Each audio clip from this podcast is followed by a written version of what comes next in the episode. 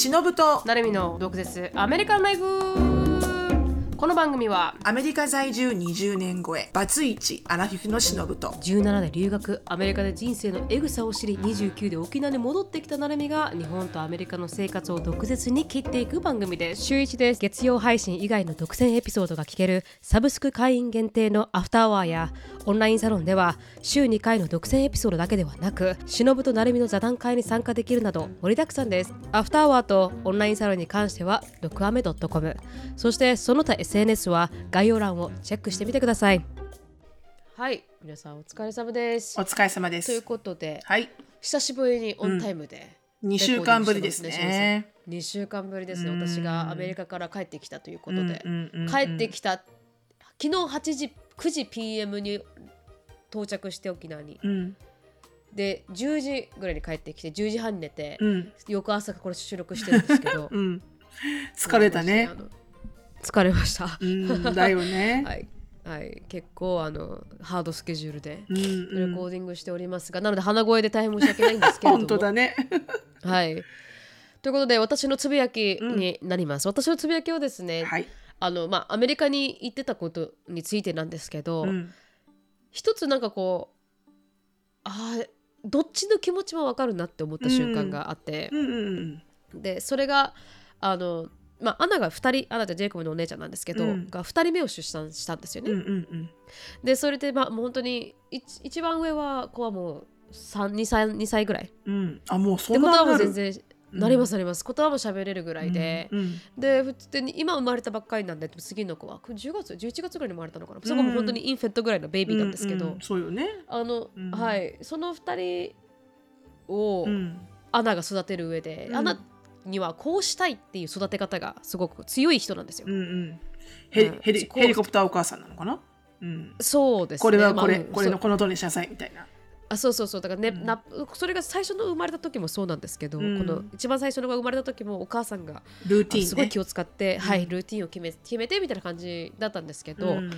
それがあのジェイコのお母さんは柔軟にできるんですよ。うん。アナの言った通りに綺麗にこういう柔軟にできてあー。で何があってもちゃんとアナに確認してこうでいいですか？ですかみたいな感じのこと聞いて、じゃあこうしてああして。んすごいね。うんお母さんめちゃくちゃあの柔軟性があるんですよね、ジェイコブのお母さんって。うん。でそれがでしてなんていうかあのでも使われちゃうよね。自分の子供あそうなんですよあの自分の子供ではないっていうのを理解しててだからこう娘が育てたように育てるのをサポートするっていう、うん。あのまあお母さんうん。とこのレンさんはそういう体制なんですよ。だからうんうんうん。100%アナが言ったことに従ってるんですよね、うんうんうんうんで関係はうまくいってるんです。そのうん。当たり前ですよね。こうん。れ自分がやってほしいことを育ててくれるそから、りゃそうだ。うん。でそこでややがと登場するんですけど。ややさんはおひいおばあちゃんね。おばあちゃん。うんうん。そうなんですね。このこの孫からしたらひいおばあちゃん、うん。で私たちからしたらおばあちゃんなんですけど。うん。のこのややは今までの育ててきたという歴史があるわけです、うん。これ自分たちのその前にまま自分の孫ややは誰のお母さん？あお母さんのお母さんジェイコブのお母さんのお母さん。ジェイコブのお母さんのお母さんでお母さん。スペインにいた人よね、そうそうそうそう。まさにその通りです、うん。でこのおじいちゃんが亡くなってるんですけど。なっちゃってね、うん。2020年亡くなってしまったややうん。一人になってしまってるんですけど、うん。でも彼女には歴史があるわけですよ、うん。この今まで育ててきたっていう子供を、うん。例えば自分の息子3人あむすあむ自分の子供3人をうん。一から育てて、でナースリーって言ってこの子供をあやなんていうのか、でこうなんていうんですかナースリーって。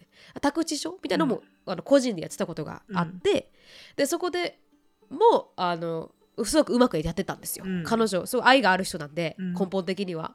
でうまくやっててみたいな、うん。でもアナに関してはあのぜもうバッなんていうんですかヘッドヘッドっていうかなんかまあ全然合わおないんですよ、互い強いよね。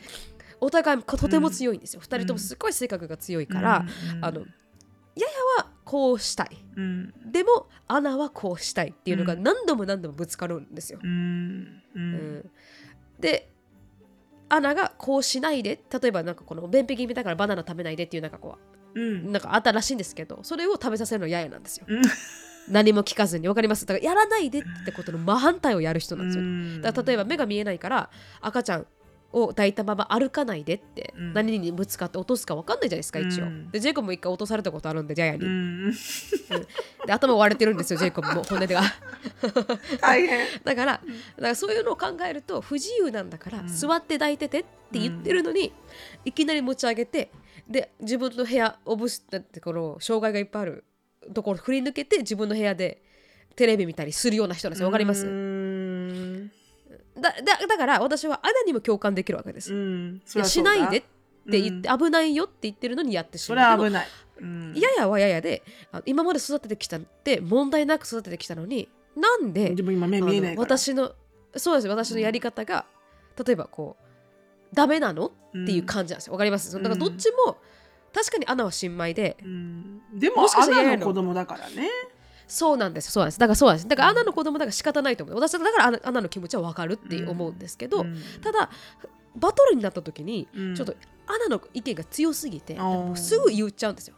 何やってんのみたいなことを言っちゃうから、その関係がすごくよくなくて。ああもうちょっとこうおばあちゃんの気を害さないようにうまくねすり抜ければいいのにね、そうなんですけどうまくすり抜けても効かないんで、うん、ひどく言っても効かない。うまくすり抜けても効かないんで、うん。どっちみち効かないんですけどおおばあちゃんが。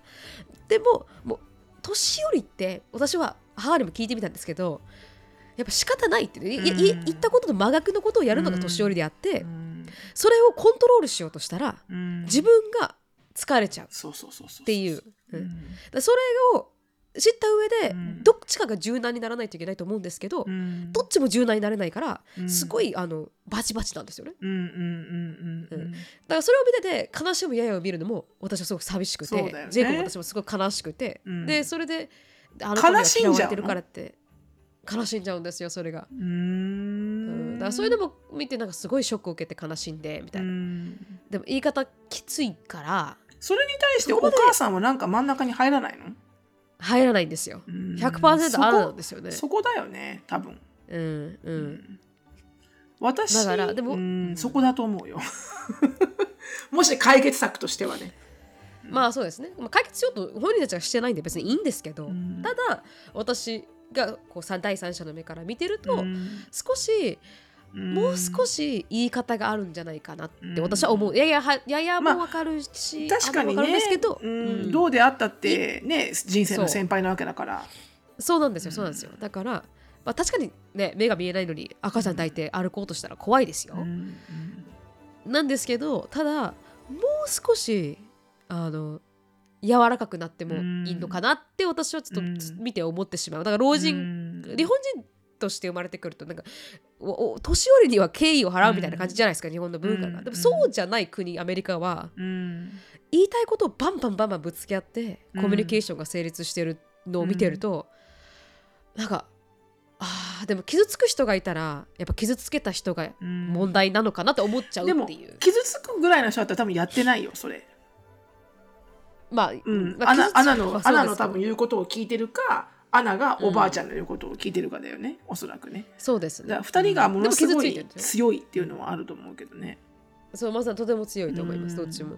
でもやっぱりベイビーちゃんを抱っこして歩かせるのは私も絶対に怒るかも、うん。だってそれで本当に間違って死んだらもうたわいもないじゃん。おあ赤ちゃんが死んじゃったら。そ,、うん。れだけはすごいあのおばあちゃんが傷つこうが言うかも。うんでもそれ以外はね、それ以外に小さいバナナとかはもう もう仕方ないじゃないですか、正直、ね。しょうがないわもうと思うぐらい、ええ。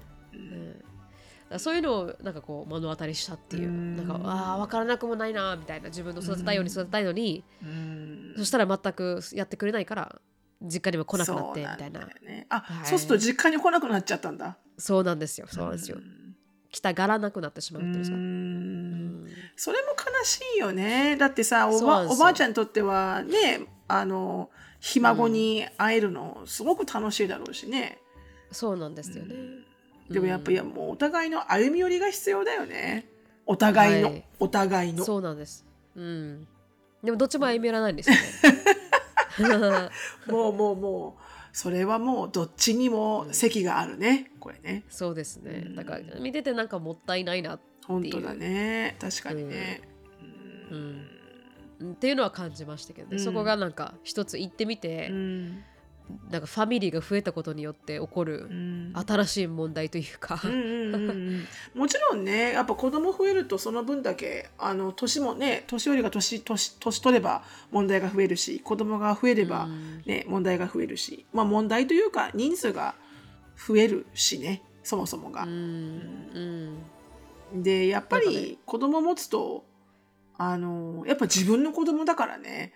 やっぱそれは、こうちょっとこだわりっていうのはどうしてもあるよね。これだけはうん。どうしてもあげたくないとか、たくないと。これだけはやりたくない。って、うん。私も本当心からマクドナルドだけはあげるもんかと思ってたしね、あ本当ですか、うん。でも、うん。あの8ヶ月のエリカにバンバンあげられたからね、うん。ああそれもまたそれすごいですね最初はね言っ確てたんだけどあげて、ね。あげてくれるな、あげてくれるなっていうふうに。うん。でもちょっともうそれは諦めた。あ でも諦めることができるところと諦めることができないところってやっ確かに。ぱこだわりがあるんだよねすっごくね。そうですね。ううん。んね。なんか少し分かったんですよ。どっちの言い分も分かるけど、うん。でも目の前でこうバシバシ言う子供の目の前でねおばあちゃんに対してバシバシ言うのは、なんていうかこうあの子供の教育にもうん。バナナをあげるより悪いんじゃないかなと思って、うん。わかります？確かにね。言い方だよね。言い方。うん。うん。確かにもう少し言い方はね愛情を持って言わ、言った方がいいよね。はい。あのそれはやっぱりあれかな白人社会だからかな黒人のあのおばあちゃんとかやったらもうなんかう確かに。うんなんかこうもう出てけって言われたかもしれないからね。うん。そうなんですよね多分。だから本当にその通りだと思いますね。僕僕僕国人さんのねカファミリーに入ったことがないから何とも言えないですけど、うん。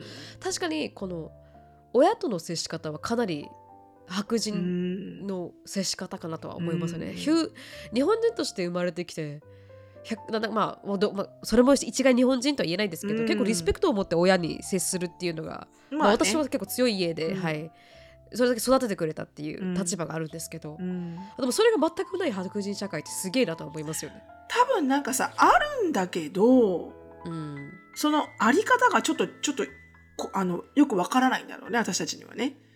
うん。多分何らかのそのリスペクトな関係はあると思うよ。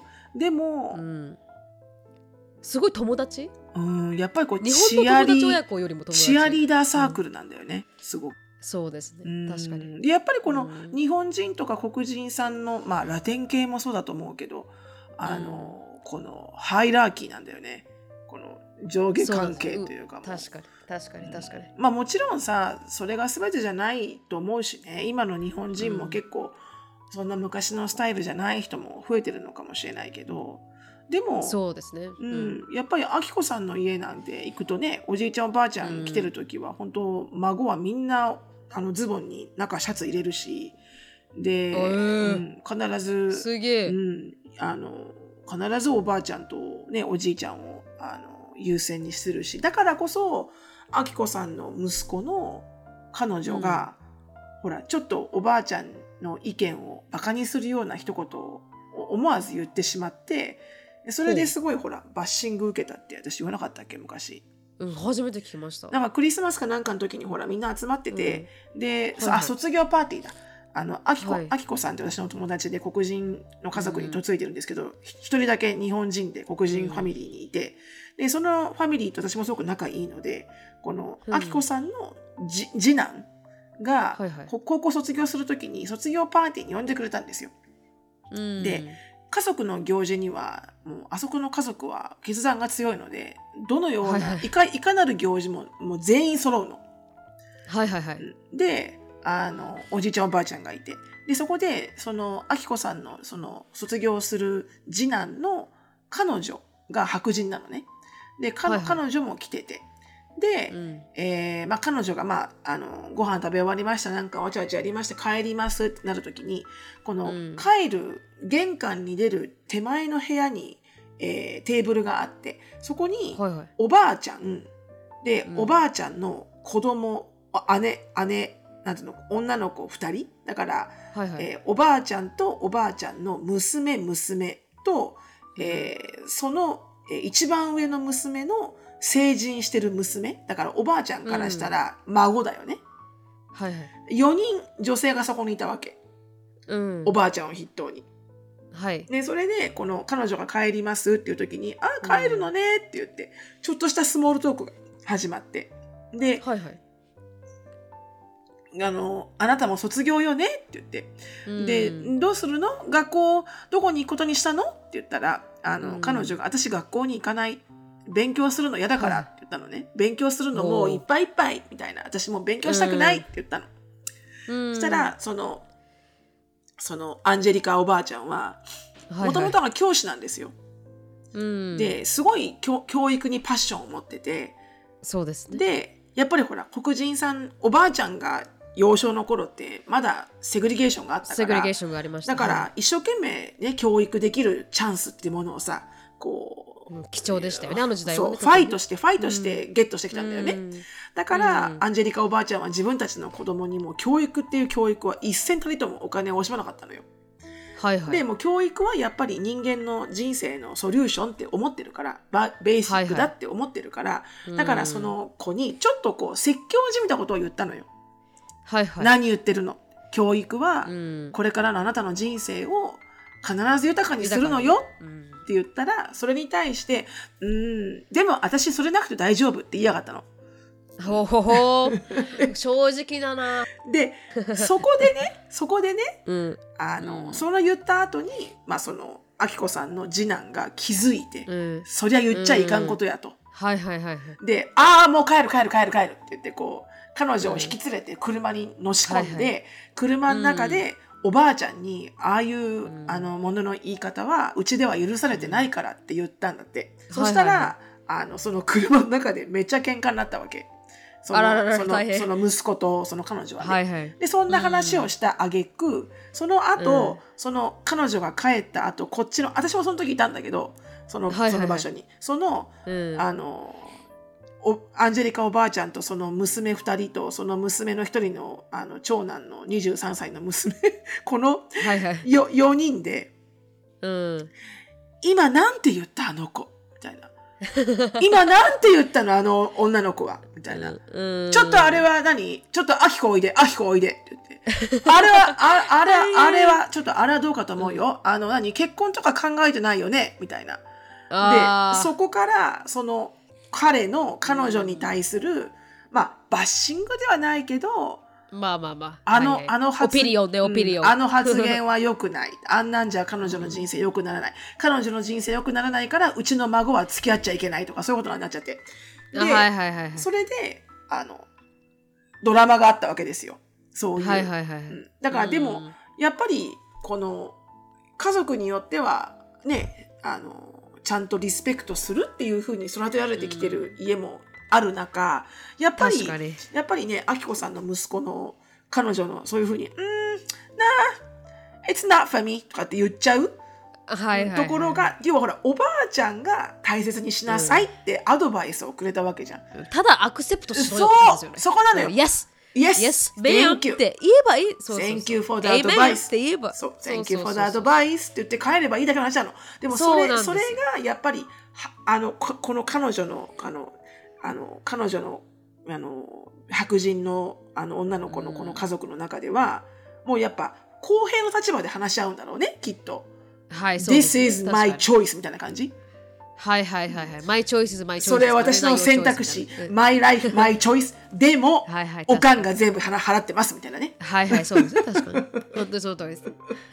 だから、全然カルチャーが違うからね、難しいんだけど。そうなんですよね。本当にその通り。だからなんかあのなるみちゃんがそれを目の当たりにしたのは、かなりカルチャーショックだったんじゃないかなと思うけど。そうなんですよね。だから本当にまあ自分は子供がいない分どういうふうになるのかもわからないじゃないですか。で目の前で疑似体験するというかこことここでこうなるのかみたいな。普通は姑となんかうまくいかないとかわかるんですけどね。分のおかんのおかんと合わないって なんかうんあるかみたいな。なんかなんかそこら辺のなんかこうカルチャーショックありましたよね、特に頑固だから2人とも。そうだよね。どっちも折れないから、うん、でもね多分私が一番リスペクト払うから一番私好かれてるんですよ。だろうね。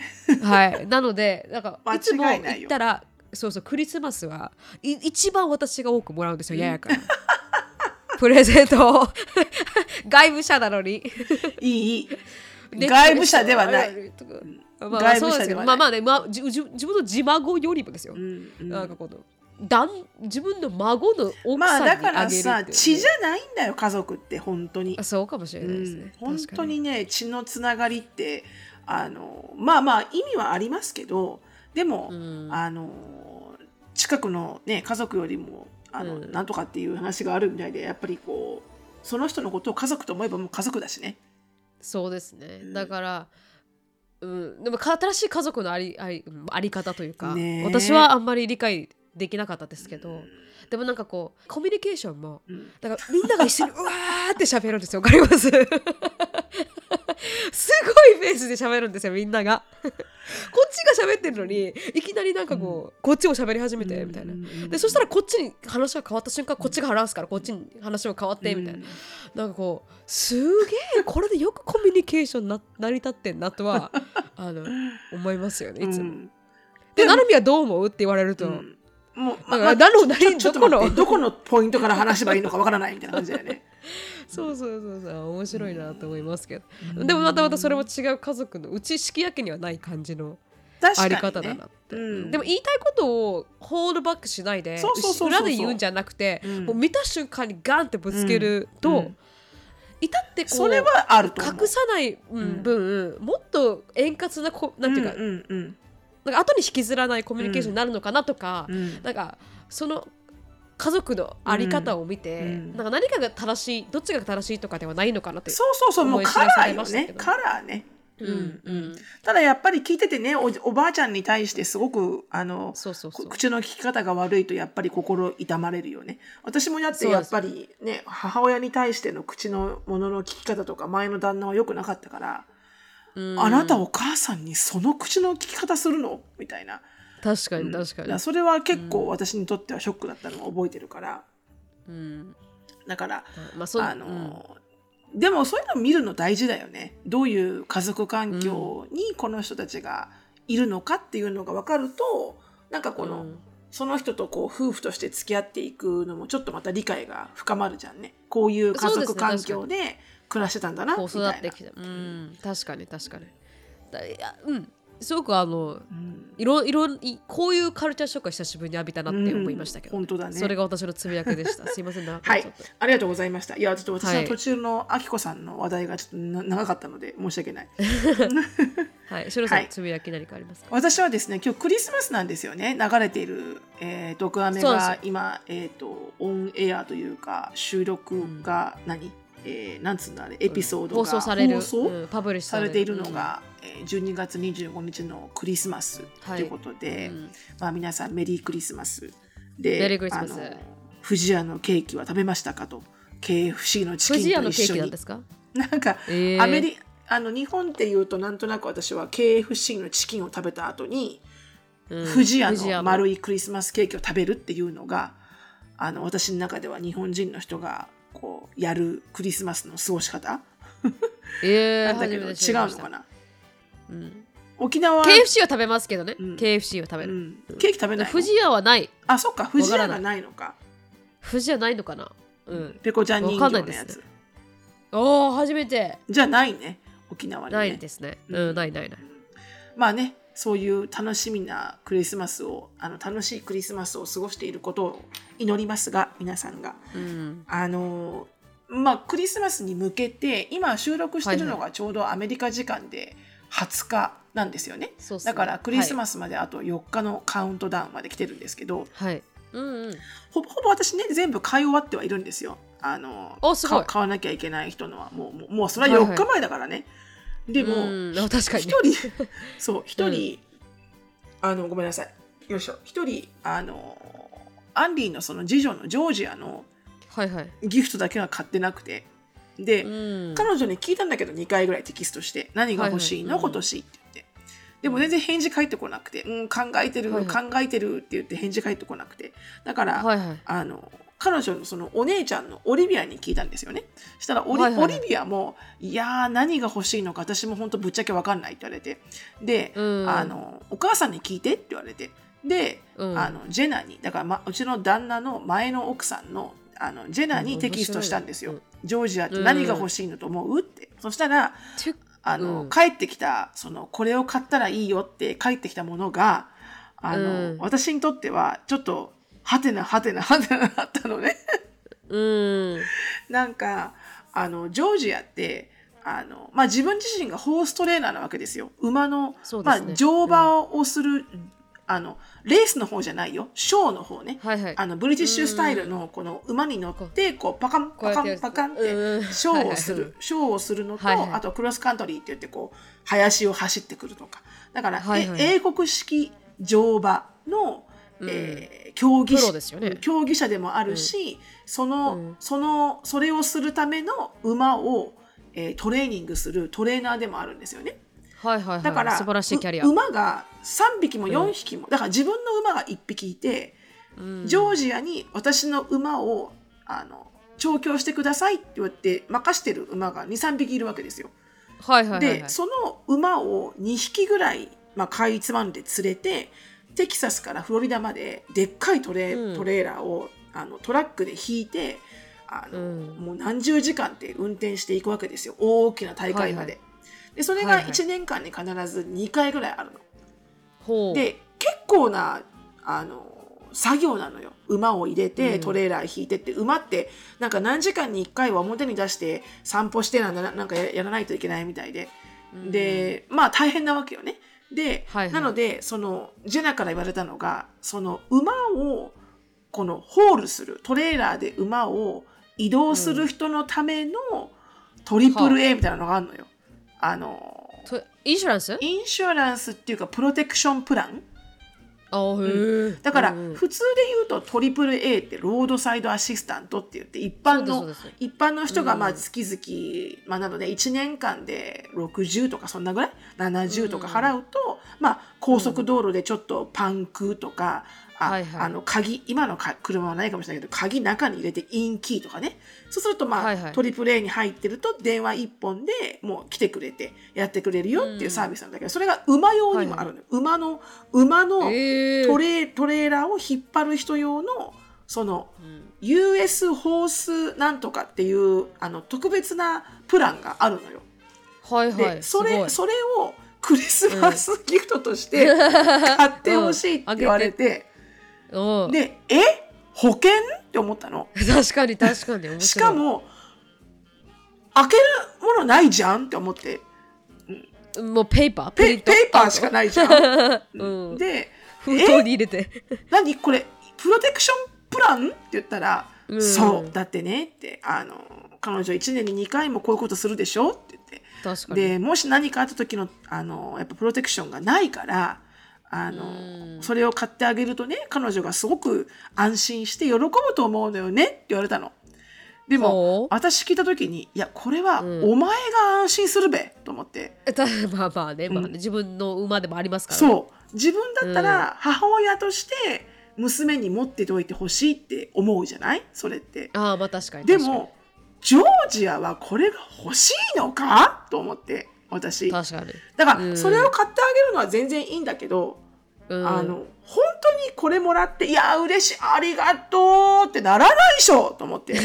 まあクリスマスプレゼントにしてはちょっとプラティカル プラティカルすぎますよね、うん。プラクティカル。だってまださ24とかの若い女の子だよ。確かに、うん。ジョージア、私とお父さん、あなたのお父さんと私からのギフト、これです。一品だけ。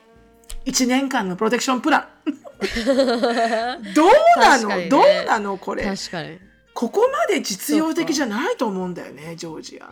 だから、私の中ではも、実用的な子ではありますけどね一応、うん、そうなんだけど、うん、でまあそこ保険をもらうまで実用的ではないと思います。そうな誰ものよ24歳は。でしょ、うん。それをもらってさ、嬉しいなって思うのはちょうど結婚した後子供ができたぐらいにはあのもらってガソリン券とかあのおしめを買うダイパー券とかめっちゃ嬉しいよ、はいはい。めっちゃ嬉しい、うん。でも、うん。それまではやっぱりなんかこうもらってうわーってなるものが喜ぶ。だ去年はあの、うん。自分の飼い犬2匹あの飼ってる大きな犬がいるんだけど、その犬、うん。え犬が子供のように大好きだから自分の。はいはい。だから犬のおもちゃとか犬の首輪とか、ちょっとほらグレードのいいものをあげると喜ぶのよねジョージアは、はいはいはい。だからすごいさ、ふわふわのめちゃめちゃグレードのいいあのベッドを2つ買ってあげたわけ。ほうほう。犬の、でめっちゃ、うん。あの喜んだの。めっちゃ嬉しいって。言って、うんうん。だから保険？確かにちょっと派手なんですね。うん。だなんかそれをさあのこう私に買ってあげたらいいよって言ってしまうジェナの、うん。その魂胆がなんかうん。半分お母さんとしてピュアなのか、うん。半分いや送る側の気持ちも組めよっていう。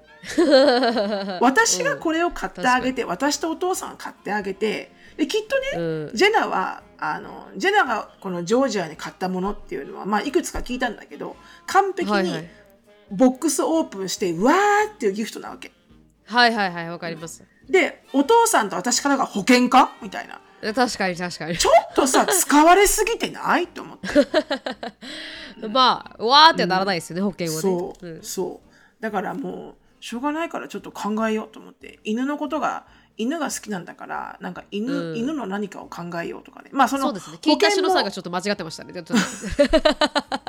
そこか。にそれうん元妻かに聞いた確かに確かに、はい。確かに。これからは聞くのやめよやめましょう、でもすごい関係性ですよね。いつも思います。なんかこのジェナっていう存在が、うん。シノさんとここまで近いっていうのが考えられない。か近いわけじゃないと思いますけどただ、うん。テクストしてそれっていうのは今考えるとジェイコブのお父さんがの奥さん新しい妻が、ジェイコブのお母さんに連絡してそうそうそうそう。何がいいと思うっていうような関係じゃないですか。それって全くもってありえないですよあと私たちのこのジェイコブの感じではね。それができるシロさんたちの関係性ってすげえなとは思いますよね、それはまあまあ面白い。シロさんとまあジェナの関係性かな、うん。まあだってだってアンディだってジェナの前の旦那さん？だからアンディかアンディと離婚して次に結婚したランディっていう、えーそれの方がもっとわかんない。その人 そのランディも離婚して、今はコーリーになってるんだけど、名前がめだねアンディコアンディランディ。コーリー、ね、コーリー。確かに、でごい。あのだからそのランディっていう人とアンディがめっちゃ仲良くて、うん。めっちゃわかんないそれが。二人でフィッシングとかしてたんだよね。うんその関係性も本当に beyond ですね。私はもう想像できない、まあ多分そこまで割り切ってるってことだよね。もう move on してるってことだよね。そうかそうかもう完璧に。そう、どうでもいい。関係ないの。もううん感情はないの。確かに。うん。だから私もジェラに対しては何の感情もないし面白いと思ってるからいいんだけど、うん。ただこここれは聞くべきではなかったなとはあの レッスンがしましたね。確かにね。ちなみにいくらぐらいなんですか？その保険って。1年で。1年で200ドルぐらい、あ。うんまあある程度しますね。意外に、うん。うん。でも私バジェットが300ドルだから1人子供に対して、だってあなた子供5人いるからね、そうそうそうそう。大変ですよ。あとプラスジャスティンとかもあるし。はいはい、だからもうそんだけで2000ドルとか超えちゃうわけよ常に。本当に本当にです。だからあのだからそれで買ったらもう終わっちゃうじゃんバジェットが、はいはい。終わっちゃうだから残り100ドルぐらいであのこの馬ラバーとほあのドッグラバーだったらこういうものをもらったら嬉しいであろうなっていうちょっとこう、あの日常品を、はいはい。あのあげようかなと思って。そうですね。その方そうそう。その辺で、まあ、考えるけど。でもあと、はい。ね、3日しかないからもしかしたら買えなかったら それだけで終わるかもしれないけど、はい。まあそんなつぶやきでした。はい、メリークリスマス。たメリークリスマス。あの、はい。私はクリスマスのドラマ。シロさんはクリスマスプレゼントのドラマでしたね、そうだね。はい。では今日のトピックに入りたいと思います。今日のトピックははい。本当に、あのに12月25日今年最後ですね。最後のエピソードということで、うん。まああの一番人気があったエピソードを振り返りながら、うん。1年を振り返っていこうかなっていう感じですかね。はい。そうですね、うん。はい。ということで一番、まあ、ダウンロード数が多かった、これ皆さん意外でしたね。なんだか分かりますかって話だよね、うん。まあでもこんだけ喋ってるからもう52エピソードあるわけだからもうどれが一番かっていうかどれが何の話かっていうのはもう覚えてないよね。みんなきっと。確かに。あでもなシロさん。でもちょっと私今気づいたんですけどうん新しくあのプラットフォームを変えたからこれが一番なのかもしれない。この時に。あー確かに。途中変えたもんね。変えたんですよ。だつ一番目最初のやつはもしかしたらそのせいでこういう数字になってるかもわからないですけどうん一番目がチョコレートはヘロイン。アメリカで証明された中毒になる食べ物。ですかね。トップ20トップ2月20 2月の6日に配信されたやつだね。はい、うん。なんでこれが1位なのかはよくわからないですけど、うーん。うん、全然わかんないですね。で、はい。な何の食べ物がトップ20だったかも全く覚えてないしね。で フライフレンチフライとかだったんじゃないですか？ピザとかじゃなかったでしたっけ？6位がポテトフライでした、あ、本当？はい、6位がポテトフライ。4位がクッキー3位がポテトチップス。2位チョコレート。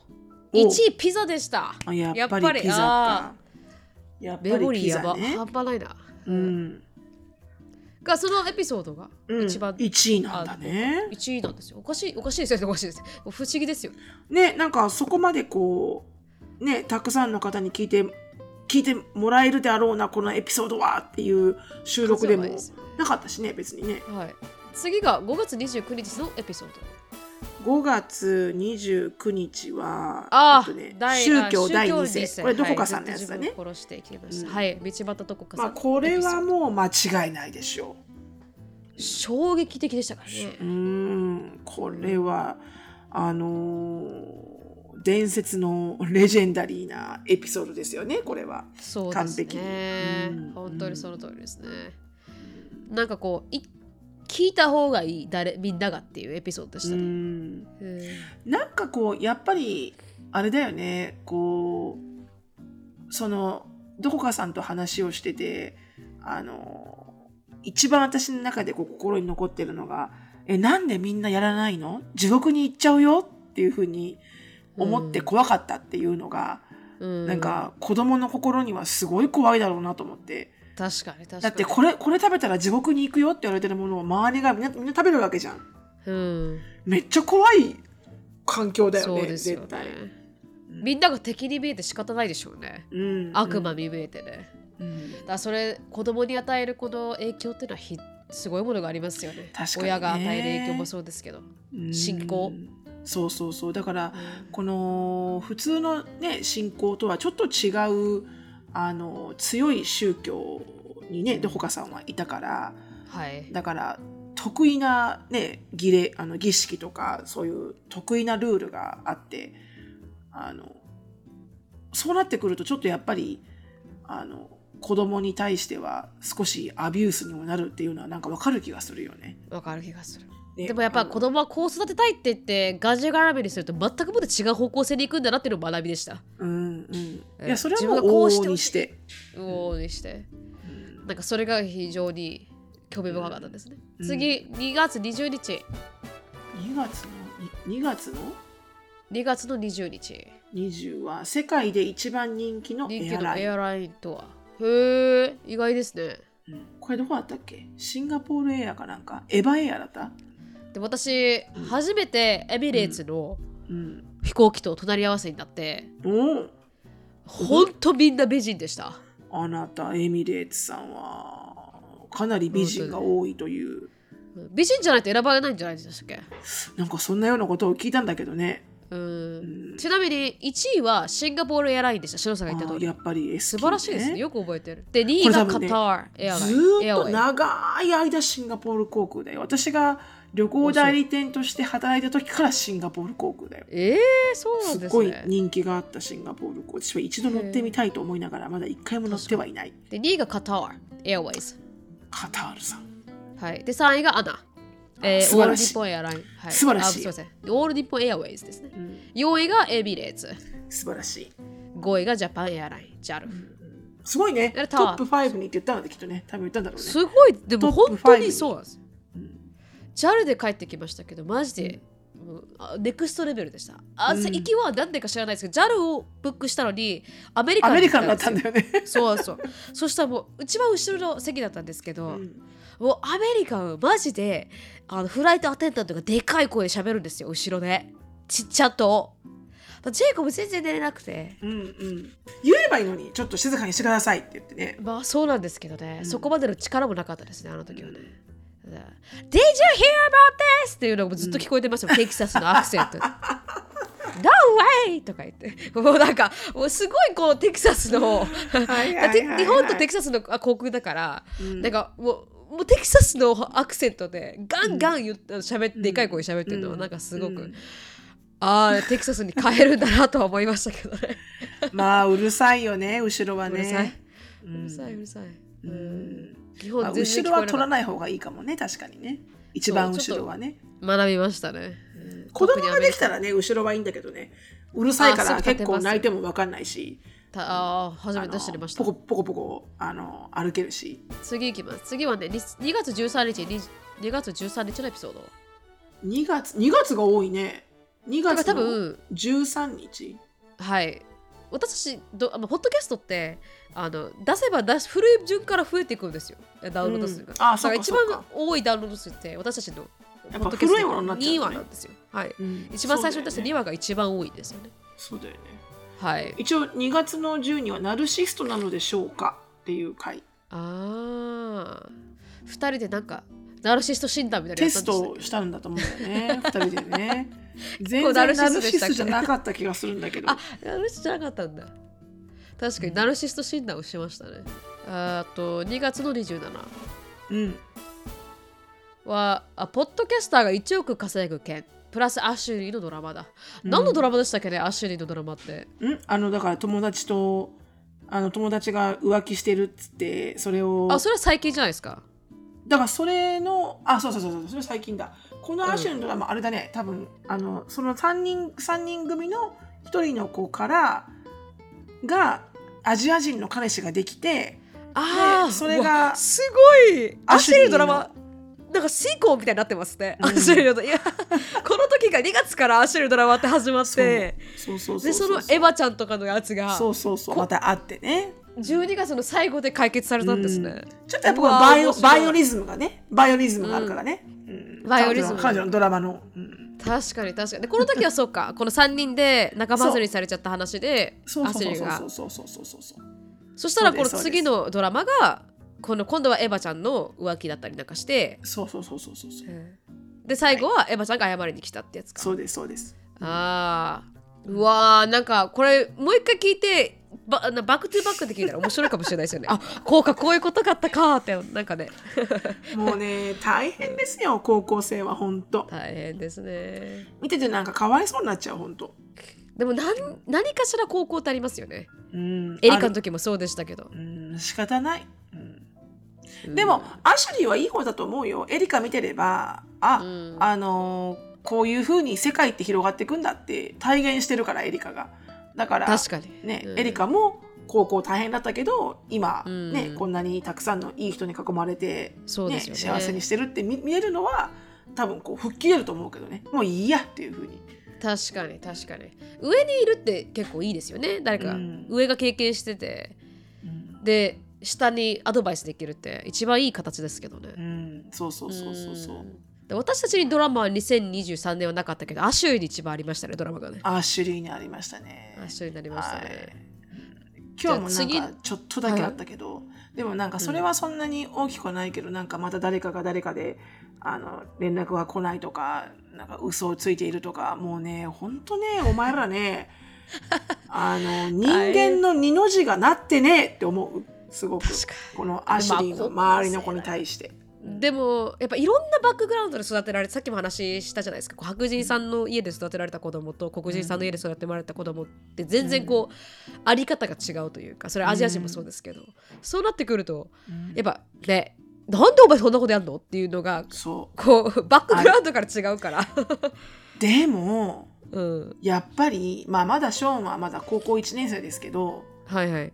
中学校も経てきてショーンはねはいはい。こういうドラマショーンは一回もないんだよね。あでやっぱ男の子だからだなのかなってこれ男の子だ女の子だっていう発言をするといつもバッシングされるんですけど。はいはい。でも私は事実をあの語ってるだけなんですけどね、うん。あの男の子であるショーンと女の子であるエリカとアシュリーを比べてもう如実にショーンはドラマがない。喧嘩はありますよちょっとだけ、はいはい、多分。うん。でもその場で解決するような喧嘩ですもんね。言い合い、言い合って、ねみたいな。だからなんかもう次の日にはなんか普通にあの遊んでるしねうん。だからこういう既読スルーで連絡来ないとか、うん。いきなり無視とかっていうのが多分ないと思うんだよね彼にはそうです。起きてないと思うんうだよね、ん。そこら辺があっさりしてるところですよね。だから今回のこうんのいざこざもジェイコブがバッて言ったんですよ。言い過ぎって。うんうんうんうんアナに対してそうそうそうそううんもっと大事にしないよみたいなことを多分言える男の子、男の人ってと、うん。なんかそれを全部放談して心の中でぐじゅぐじゅぐじゅぐじゅってやって後からうじうじ湧いてくるよりかは なんかこう言えた方がいいですけどね、確かにね、うん。でもなかなか言うってね。まあ、難しいですけどね。勇気が勇気がいるけど確かにね確かに。女として生まれてくるとね。あそうなんですよ。はい。次のエピソード。3月13は今言いましたもんね。あ3月13日、うんその行為 DV かもしれません。3月？ああこれ、はいあやこさんのやつね、はい。うんうんうん、あの回はねすごくあの勉強になる回でしたよね。はい、本当にその通りですね。この回めちゃくちゃ勉強になりましたね。うーん。あのんなんつうのかな。こうやっぱりこうトゥルーサバイバルストーリーだったよね。本当ですすごくね。ね。確かに。うん確かに。うん。うん。だうん。うん。だこう皆さんなんかこうあまりエクストリームの言葉で考えてないで渡米する人が私もそうでしたけど、うん。一員で多い中、うん。やっぱこうエクストリームを聞いてるとなんか立ち回りますよね。あもしこういうことがあった場合にちょっとあらかじめで処方箋打っとこうとか、そういうのをすごく考えさせられたエピソードではありましたよねあれはね。うん。確かに確かに。本当ねあの綾子さんあの全てをこう隠さずあの全てをこう語ってくれたのでそうですね。あのぜひねこれ聞いたことまだ聞いてないわっていう方はぜひ聞いてみてください。そうですねこれから渡米する方もしかしたら外外国の方と結婚される方とかもマストで聞いた方がいいかもしれないですね。ちょっと ちょっとタイトルが、あの第239回、239回タイトルがすごくね、うん奇抜ですけどでも聞く、その行為、ね、DV かもしれませんっていうね。うん後ろさんがねあのパスポート取られたのも DV だって分かりましたしね。うん、本当に、うんパワハラですよね。そうで私が受けられた行為でもあの、うん。ガスライティングでしたしね。それも、うん、そうそうそう。そう、そこでガスライティングを学びましたね。あそうそうガスライティング学んだんだ。そうそうそう、うんあのガスライティングってなんだよってね、うん。思っていたけれども、はいはい。そこでクリアになりましたね。ガスライティング。今年のワードじゃないですか？今年え日本ってあるじゃないですか？私たちの。うん今年漢字みたいなのあるじゃないですか？今年の漢字聞きました？しのさん。税でしょ。ぜいぜいぜいそうそうそう。うん私たちのなんで税って思ったけど、う ん確かに。私たちの今年のワードはガスライティングじゃないですか？ガスライティングですわ。本当ですね、うん。ガスライディングかウェルリトン。ウェルリトン。ウェルリトン確かに。うん。今年のワード次が1月31日233回。アメリカの奇妙な観光スポット、ほうほう。はい、が次でした、うん。うんうんうん。はい。まあ、何喋ったかもう全然これ覚えてない確かに私。私も覚えてない。でもなんか変なのじゃなかったですなんか髪の毛を集めたとか変なよくわからんミュージアムとかでしたよね。あったね、うん。確かに確かに。なんかいろんな人の髪の毛を集めてそうそうそうそうそう。誰が行くかと思いますもうだからだよね。それが31日。あとあれだあれもあったじゃん、うん。あのあれもあったじゃん。トトイレットボール。トイトイレの座敷？トイレあーのトイレのトイレのそうそうそうそう。便座？便座。だけを集めた集めたとか。あれもありましたよね。あのトイレのなんかあの何ですか？筒？排水？筒？排排水？あの滑り台。排水口、うん、うんこみたいに出てくる滑り台みたいなのありましたよ人間が。ありましたよね。これうんこ実体験ってやつだね。あそうそうそうそうそう。どうやってうん。こになるのかっていう、うんうんこのなれるよここになったら。ってねそうそうそう。そう、まあ、ありましたね。あったわあのペストも結構面白かったですね、はい。ちょっと実際にね行ってみたかったりなんかするけどね。そうですね。次これが8位ですね。3月6日、2023年に出たリスナーさんドラマのその後。うん。何のドラマでした？かこれは何のドラマだ？あ。あのエピソードのあの人。はいはい。どうなったんだろうっていう回収ストーリーだね。回収ストーリーですね。私。だからいくつかしゃ喋ったんだろうねそうです。きっと。アッシュルドラマも回収しましたし今年は。うん。うんあとパイパーもね。パイパーもめちゃくちゃ皆さん気にしてましたね。あれやっぱ皆さんすごいやっぱ動物ラバーな人が多多いいってこと多い、だねうん、本当に。犬犬のことがっていうかまあ動物全体がすごくやっぱりうん。皆さん大好きなんだろ生うね。活の一部になってるのかもしれない。はい、あそういえばねそれ、はいはい。私パイパー最終的な回収エピソードがあって。ありがとうございますありがとうございます。ベベトナリアン最後に行ったじゃないですか、うん。獣医さん、はいはい。そしたらもう綺麗にあの海は消えていあて。あよかった。であのその複雑な手術はしなくてよくなったんですよね。よかった。うん、うん。なので、えっと虚勢だけ。来年のうん。い1月のいつだったっけな？1月の4とか3かな、はいはい。に、うん、虚勢するだけ。っああよかったですね、になりました。だから本当にあの ER でテンパってうん。5000ドル払わなくてよかっよたなっったですね。はあよかった。ありがとうございます。やっと回収されましたね。はい。うん。で次5月16日。9位成美が結婚式でブチギレた件とうん。引き出物で最強なのはタオルではないかという話どうでどうでももよいい。どうでも もうどっちもどうでもいいよね。どうでもいい。非常にどうでもよかったですね。本当にどうでもいい回だね。エピソード、でも確かに私もぶち切れましたね、取りに行きましたよ私ちゃんと。あのあれでしょ？あのあれだよね。そう撮っちゃいけないって。準備してくれる人があそうそうそう。ねうん。動画撮っちゃいけないってふざけじゃない人よみたいな感じでしたねでなんか取りにさすがにねなんかあのこうやってぶち切れたのはいいんですけどその後なんか写真撮りに行くのなんかこう嫌で。1ヶ月でできるって言われてんのに撮りに行ったのなんか8月とかあったんですよ。5月に結婚式して。それも自分で撮りに行きたくなかったからお父さんにお父さん式やって言って撮ってきて式やって言ってって言って父に撮ってきてもらいました。チキンなんで根本的に。言いたいことは言うんですけど、はい。うんうん。あその後は、ね、その後の処理はできないんでちょっと父に尻拭いしてもらいました。うんうんうんわかるわかる。で最後10位10位は6月26日。6月ああ26広末涼子の浮気を切るですね。脳内パンク寸前女子のランダム。ミスターキャンドルさんね、あミスターキャンドルさんうん。あそうそうそうそう。あでシロさんがあれだ。あのこんにゃくをあ違うな。こんにゃく畑を食べたら喉に詰まりそうになった話だ。あここの話この時だったっけ？この時この時。じゃあこんにゃく畑と思ったら、い。それはまた違うブランドのこんにゃく ゼリーだったんだよね。だからあのハート型のやつが四角い袋型に改良したのかと思っててつるって飲んだら思いっきり詰まったって話。そうですそれがどうでもいい。どうでもいい。思い出した、うん。それさあれだよ、うん。話のうん。展開の仕方がすごい前からだったのよ。あそうそうそうそう。そうシロさんがねあのジェアンディのカレーをアンディの,、うん。あの上司かなんかに カレーを持っていくから始まってなそう 結局はカレーを作ってくれって言われてこんにゃくので話だった。近くの、うん、近くのアジアンショップに行ってって言ってるところがなるみちゃんがうんそうカレーがいかに成功したかもしくはカレーがいかに失敗したかみたいな話になるのかなと思ったらうんそこにあったこんにゃく畑があって めちゃくちゃディートーみたいなね。路線が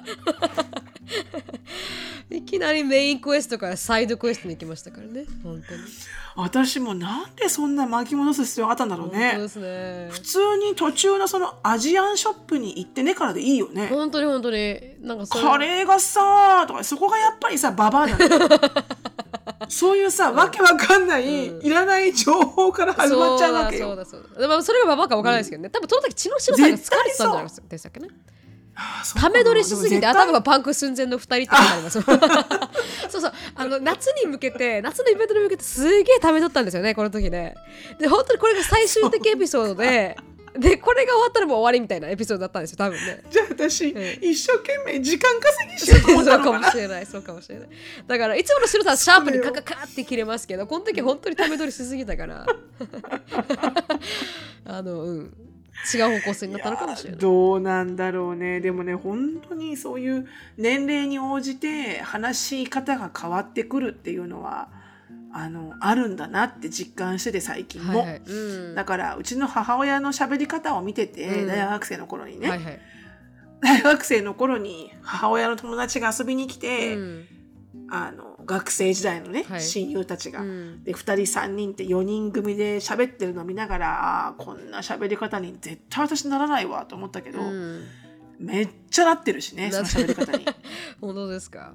なんでこうなっちゃうのか分かんないけどやっぱ脳の回転の仕方がどんどんこう年齢で変わってくるんだろうね。か。もしれないですね。だっだってさ 電話してよ、うん。電話して例えばあきこさんに電話しました、はいはい。で帰り道だからねねほら通勤の帰り道で暇だからってよく電話するんだけど、うん。であの「雨すごいね」って私が運転してる時に「はいはい。雨がすごいよね」って言ったら、あきこさんのところほらヒューストン大きいから、はいはい。降ってるところと降ってないところがあるんですよね。うん。だからあきこさんは「あでも私のとこは降ってないよ」っていうところから、うんいやだからだからそういうのをさあのあのヒューストンが大きいからさ困るじゃん？って言って、うん。その雨の話から、なんだかわかんないけど、うん。あの精神病の話になっちゃって。膨らみすぎ、うん。雨 その膨らみ方が半端ないやっぱり。なんかなんだろう。やっぱりこうあれだろうね。このあの人生何年も生きてくるといろんなこの生きてきたシーンが話をしてる間にババババババってこう、うん。ピクチャーメモリーが出てくるんだろうね。それでちょっとこうショートした状態でどっかこうポンって全く違うことを喋っちゃうと思うんだけど。確かに。うん。でもなんか早かったですよ。こあの学生最近あ昨日沖縄に帰る時にい高校生の女子たちと鉢合わせになったんですよ、で、うちらたまたまこの列で待ってたから、ま、待とうとしててたまたまこのなんか31アイスクリームじゃなくてバスケンロビンスかな？のあの隣に座ってたんですよね。そしたらお女の子たちがわーっと高校生こうなってきて「わ見てバスケンロビンスある最高じゃない？食べない？食べたい？でもいいわ!」って言ってすぐ帰ってきましたからね。結局食べなかったから。結局3秒3秒バスケンロビンスの話して「いや最高じゃない!」とかいう話をして「でもいいよね。うん」とか言って。もう早い。決断早いな高校生と思いましたけどね。しょアテンションスパン早くない？って思いながら。早いね。早い。ついていけないね。ついていけない本当に。うん。どうする？とかじゃないんですもん。だって「早い美味しそうだね。今日可愛いね。美味しそうだね。いや行こうか。いや行こう」って感じだね。もう いやー最近の TikTok 見てる子たちは集中力は短いなと思いながらあの立ってましたよね。バスキン・ルミンさんとウ隣でケる。めっちゃウケる。うんちょっと多分うちらなら多分試食して書いてるね、きっとね。そうですよね。一応買ってみようかみたいなのでまで行くかもしれない、これどう？これどう？はい。はい二つ三つ食べて、なんかあんま乗らないからいいかっつってね。そうそう。だから私はどういった瞬間すぐ戻りましたからねその定位置に、うん。だからやっぱ若い子の考え方とはちょっと違うのかもしれないそうね、はい。確かにそうかもしれない。あ、うん。でした。それが 10,、はい。10個うん。でした、はい。はい。どうでしたか？皆さん本当に52エピソード聞いていただいてありがとうございました。ありが年2023年。はい。皆さん本当にありがとうございました。1年間。ねえ、今年はね1年間早いですね。2023年も。これであと、これ聞く頃にはあと1 6日？そうですね。13週だね。うん。うん。うん。プラス今年は賞もいただきましたしね。初めてねいやーもう本当ですよ。うん。スピーキングオブショー。本当。あの、また2020あそうそう。今度は4年の、うん。あの、ポッドキャストアワードの、はい。えー投票が始まっ始まりましてたおります。の1で、月31日までです、果たして2年連続入賞なるのか、毒ア2メ。年連続行ったらもう殿堂入りになると思うんですよね私たちは。うん、うん。殿堂入りしたら、これ本当に、私たち芸能人でも何でもないからね。なんでもない。これ完璧に一般の皆さんが聞いてる力がそのまんま反映ってだけだよね。本当です本当に。なので。すごいことだなと私は思いますけどね、自分でも。ね。もしかして、まあ、殿堂入りできるかどうか、はい。ぜひ清き一票を読ま挑戦するだけはしてみましょう。はい。読アメよろしくお願いします、まあ、今年今年はねもうす。ごいいろんなこうあの人たちも出てきましたしね。ね、うん。さらに、ねさらに。去年からまたさらにねいろんな人が有名な方がたくさん入ってきたからね、すごいことですね。もうなんかもう何が何だかわからないもん。私イチローのポッドキャスト見た時はおここまで来たかと思いましたもんね。イチローのスポ一ーツポッドキャスト郎さんまでみたいな、うんいや盛り上がってんなポッドキャスト業界とは思いましたけどね。うん。まあそれはいいことだけどね、ううん。ちらにとってはね、はい。まあでもそんな競合になっていく中まだしっかりと100位の中に入ってるのは私は素晴らしいと思うけどね、本当皆さんの。ね。皆さん。支えがあってのことですよ。ありがとうございます。はい。ありがとうございます。ありがとうございます。一般庶民ですけど頑張ります。頑張ります。どうぞ今日今日お願いしますはい。なんつった今。分からなかった。はい。清き一票。一票。はい。よろしくお願いします。ということで今日はここまでです。お疲れ様でした。お疲れ様でした。皆さんよ良いお年を良いお年を、良いクリスマスをお迎えください。うん。質問、はい。感想やポッドキャストで取り上げてほしいトピックなどがありましたら、なるみしきやと gmail.com までご連絡お願いします。毒アメが大好きなあなた。ぜひお聞きのポッドキャスト媒体で良いレビューをお待ちしております。または SNS で「ハッシュタグ毒アメ」とつぶやくとハートとコメントが返ってくるかも。では皆さん今週も1週間頑張りましょう